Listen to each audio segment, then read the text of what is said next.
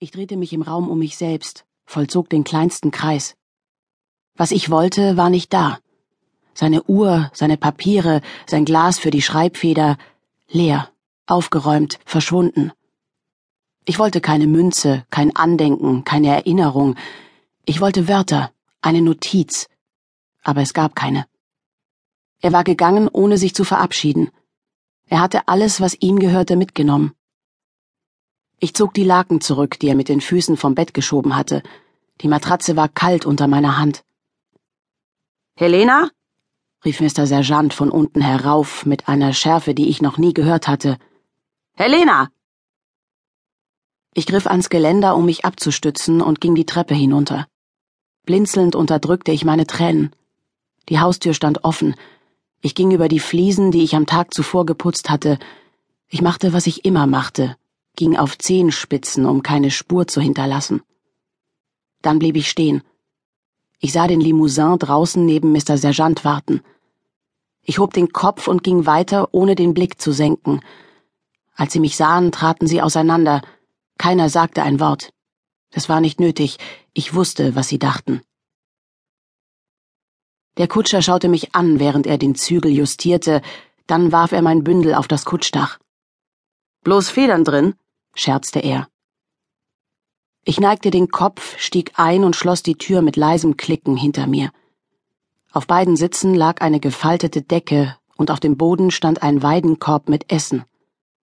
Ich hob die Abdeckung, Äpfel, zwei große Brotlaibe, ein Käse, ein wenig Sülze. Es reichte für zwei oder drei Tage, vielleicht länger. Zu viel. Allein vom Anblick wurde mir übel. Der Kutscher wandte sich an den Limousin. Wir werden zuerst Amersfoort anfahren, dann Appeldorn. Bis Deventer ist es dann nur noch ein Tag, wenn die Straße frei ist. Die Acel ist zugefroren. Bei dem Winter. Er schüttelte den Kopf. Es wäre besser, wenn Sie noch warten. Der Limousin schnaubte. Manche Dinge wollen nicht warten. Ich schaute auf, als der Limousin in die Kutsche stieg und mir gegenüber Platz nahm. Er roch nach Tabak und Wein ein säuerlicher, ungewaschener Geruch vom Abend zuvor. Deventer? Ich versuchte, mir meine Panik nicht anmerken zu lassen. Er nahm eine Decke, legte sie sich über die Knie und bedeutete mir, es ihm gleich zu tun. Ich nahm die andere Decke, Kälte breitete sich auf meinem Schoß aus und drang durch meine Röcke in meine Beine. Ich drehte mich um und schaute zurück, als die Kutsche einen Satz nach vorn machte, aber Mr. Sergeant war verschwunden. Da wurde mir klar, es war vorbei. Es gab kein Zurück. Der Verlust raubte mir den Atem. Der Limousin verschränkte die Arme und drehte den Kopf zur Seite, wobei das graue Licht direkt auf seine Wange fiel. Er musste meinen Blick gespürt haben, denn er wandte sich ruckartig mir zu. Was ist? Fahren wir denn nicht nach Leyden? Leyden? Sein Lachen war wissend, sein Mund beinahe zu einem Lächeln verzogen. Ich habe niemanden in Deventer. Der Monsieur weiß das. Er schüttelte den Kopf über einen Gedanken, den er für sich behielt. Limousin, bitte, da liegt ein Irrtum vor. Kein Irrtum. Der Monsieur hat Leyden nicht erwähnt. Wir fahren nach Deventer. In dieser Kutsche war er Inhaber, Herr, Meister. Dann wurde sein Blick härter und glitt auf meinen Bauch. Unflätig spreizte er die Beine, ich drückte meine Beine fest an den Sitz, doch seine Knie schlugen gegen meine, während die Kutsche durch gewundene Straßen aus der Stadt fuhr. Übelkeit stieg in mir auf und brannte in meiner Kehle.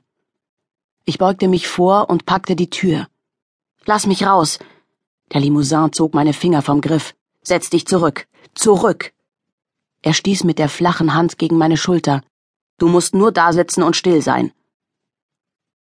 Ich rieb mir die Schulter, gegen die er gestoßen hatte. Prinserchracht zog vorüber, ihr Anblick in ein kleines Fensterquadrat gezwängt. Ein blasses graues Licht fiel auf die Häuser, deren Fensterläden geschlossen waren. Die Kutsche fuhr allmählich schneller. Ich konnte es kaum ertragen, die Stadt so davonhuschen zu sehen. Was soll ich bloß meiner Mutter sagen? Die Wörter waren ausgesprochen, bevor ich sie zurückhalten konnte. Ich bedeckte mein Gesicht mit beiden Händen, und die Tränen, die ich den ganzen Morgen unterdrückt hatte, tropften aus meinen Augen. Ich schluchzte.